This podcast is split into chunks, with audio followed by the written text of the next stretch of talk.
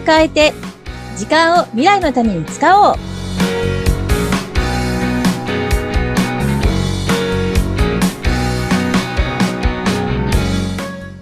こんにちは、ガッキーこと研修講師の新垣です。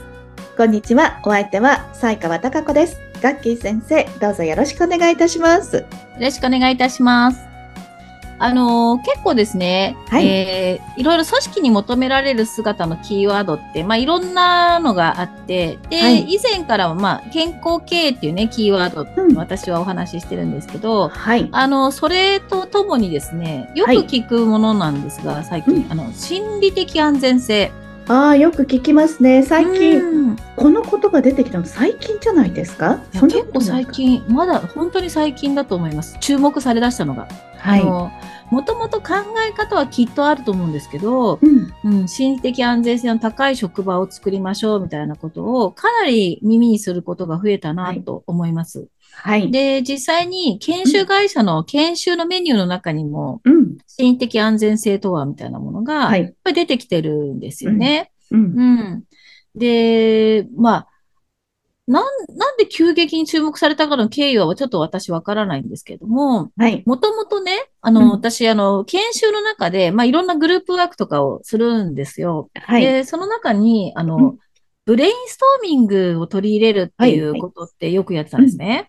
はい。で、この心理的安全性で今言われている組織に対して求められていることって、組織の中で自分の考えや気持ちを誰に対してでも安心して発言できるとか、特に拒絶されたりしないとか、罰したりしないと確信できるんですね。という、こういうことが定義されているわけなんですけども、そもそも、ブレインストーミングって、そのブレインストーミングのルールにそれが歌われてるんですよ。あ、もともとその中に。そう。で、ブレインストーミングって、いろいろ一つのテーマに対して、アイデアを出すときに使うやり方ですけれども、参加している人全員が発言するっていうルールがあって、で、さらにその、誰かの発言を絶対に否定しない。で、自分と違っていても否定しない。ですね。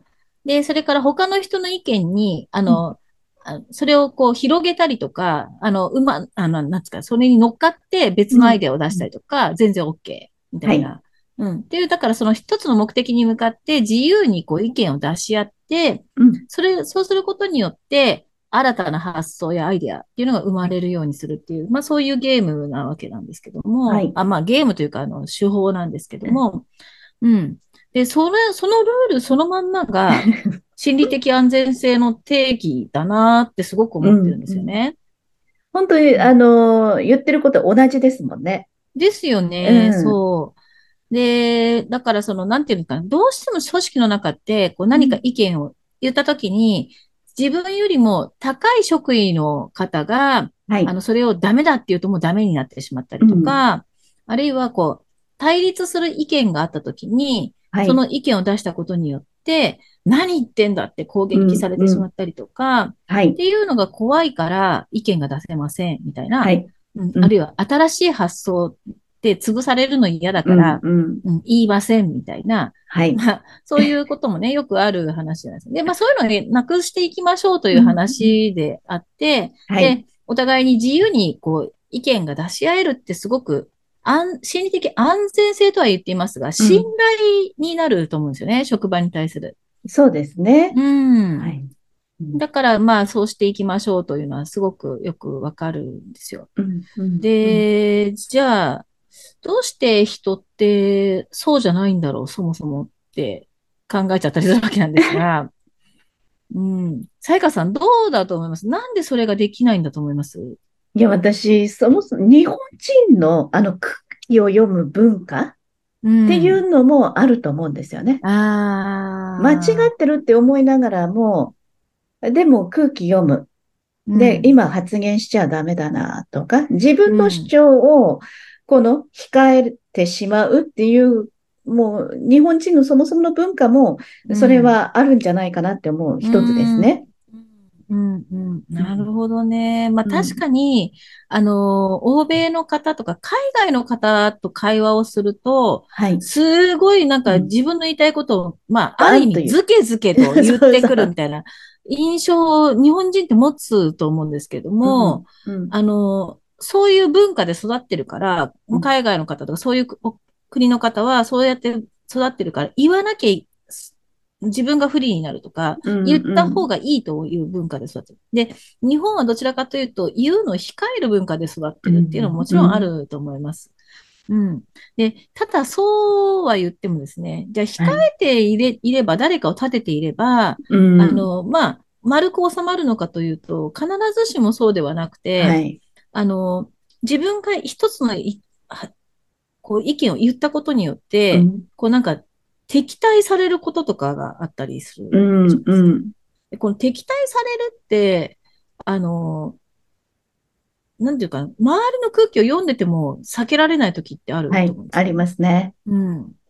で、こう敵対するってどういう心理なのかなって、ちょっと今考えたんですけど、はい。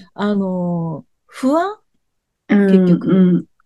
その意見を認めてしまうことによって、自分の立ち位置が脅かされるとか、うん。自分の今までのことが否定されるかもしれないとか、はい。何かそういった不安をう感じん。るから、否定するのかな、攻撃するのかな。う要するに守りの行ん。動、防御はい。本能ですかね、みはたいい。なところから来るのかなってちょっうとん。思うったんん。でうすけん。ど、だからその防御しなきゃいけないと考えること自体はそもそも取っ払いたいから、多分う心理的ん。安全性なのかなって今ちょっと思っうん。たんですよね。はい。で、そうするとやっぱりみんながいろいろな意見を、まあ公平に、は序い。列をつけることなく公平にその意見をうん。評価することができる視点を持ったりとか、はい。まあ、それによって、誰が言ったからとかではなくて、その意う見そのん。ものうが、ん。じゃあどういう効果があるのかとか、冷静に考えられるようにするみたいうなん。うん。形かうなん。うと。ん。あと、どうしても、仕事の枠組みとか、組織の壁みたいなところがあって、はい。こんなことはできないはずだっていうところに対してああ、は、発想を止めてしまっているうことん、が多いうじゃん、ないでうすん。か。思いで、込みでね。はそうなんい。ですよ。で、これもブレインストーミングのルールの中にも自由な発想で、突拍子もないアイデア大歓迎っていうようなことをはやい。っぱり添えるんですよね。うん、うん、で、そうすると、まあ、うちの会社ではできないかもしれないけど、でもこういうのがあったら面白いと思う。みたいなのが出てきたりするわけでうすよ。ん、うで、ん。実はそれできなくて、いや、面白いと思うならやれるよ、きっと。っていうようなことも出てくるんですね。う取っん払ってあげないと出てこないんですよ、そういうのって。そうですそね。う、制約をね、外しまもしょうって言わないと出てこう、ないんですよね。で、そういうのが日常的な会議の中とかでうも、ん、うん、そうやって発想を膨らませる、発散させる時間っていううのん、ができるようになるといいのかなって思うんですね。うん。で、はい。まあ、そうは言っても今までね、そういうことができてなかった組織の中で、いきなり、じゃあ今日から自由に意見を出そうぜって言っても出てこないんですよ。難しいですね。もうそうそうそう。頭がもう凝り固まってるんで、もう慣れちゃってるから、そうこに。慣れちゃん、ってるのに、それを変えるのってすごい難しいんですうよ。ん、うで、じん、ゃあ、きっかけってやっぱ必要じゃないですか。うん、うん。で、きっかけって、業務の延長の中で作るのって意外に難しいんで、はい。別の時間でね、うきっん、かけ作りっていうのをするのも一つの手なんですね。おーで、まあ、例えば、私が健康経営をね、企業さんにお勧めするときに、はい。健康経営のじゃあ取り組みをね、実際どううしよん、うかって考えたときにアイデアが出ないみたいな。だってうちの会社のう予ん、算も限られてるし、時間もそんなにかけられないからできることってそんなないんじゃないみたいなところに行っちゃうと何にも話が進まなくなるんですけど、うん、うで、そん、の時にじゃあちょっとね、ゲームやりましょうって言って、カードゲームで、うん、自分の組織の話じゃない話ではい。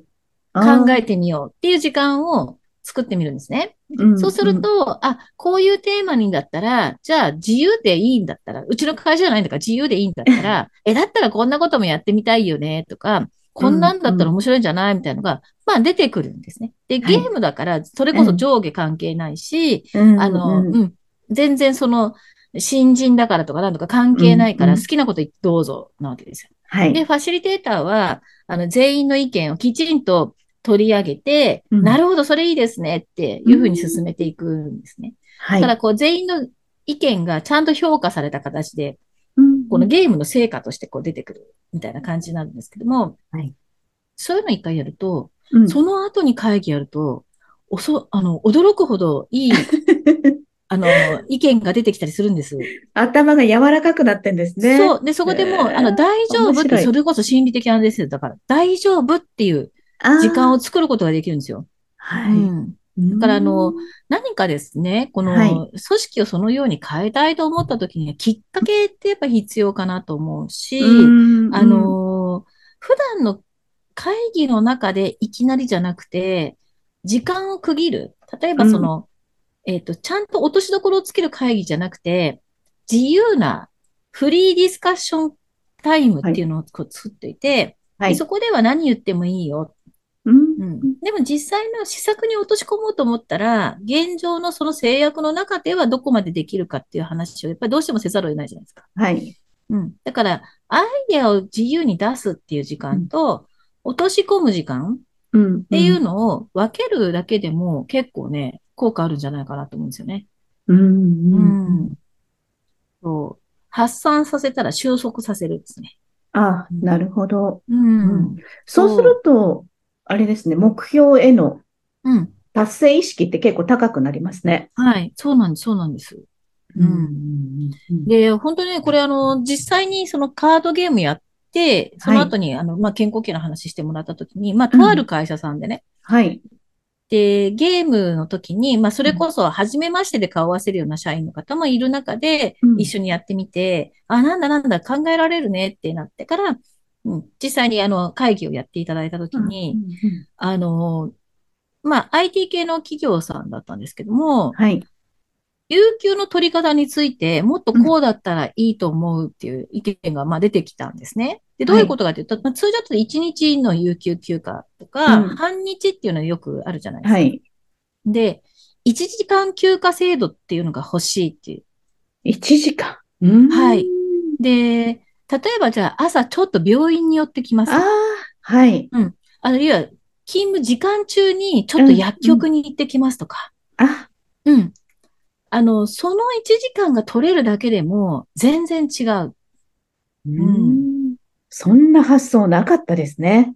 すごい素晴らしい意見が出たんですよ。で、実際に、それいいねって話になって、その会社さん数ヶ月後にそれちゃんと導入したんですよね。すごいですね、ちゃんと取り入れてくれる方もいいですね。そうそう。でもそうすると、じゃあ、社員から出た意見でそういうね、就業規則が変わった。これってすごく大きいんですよ。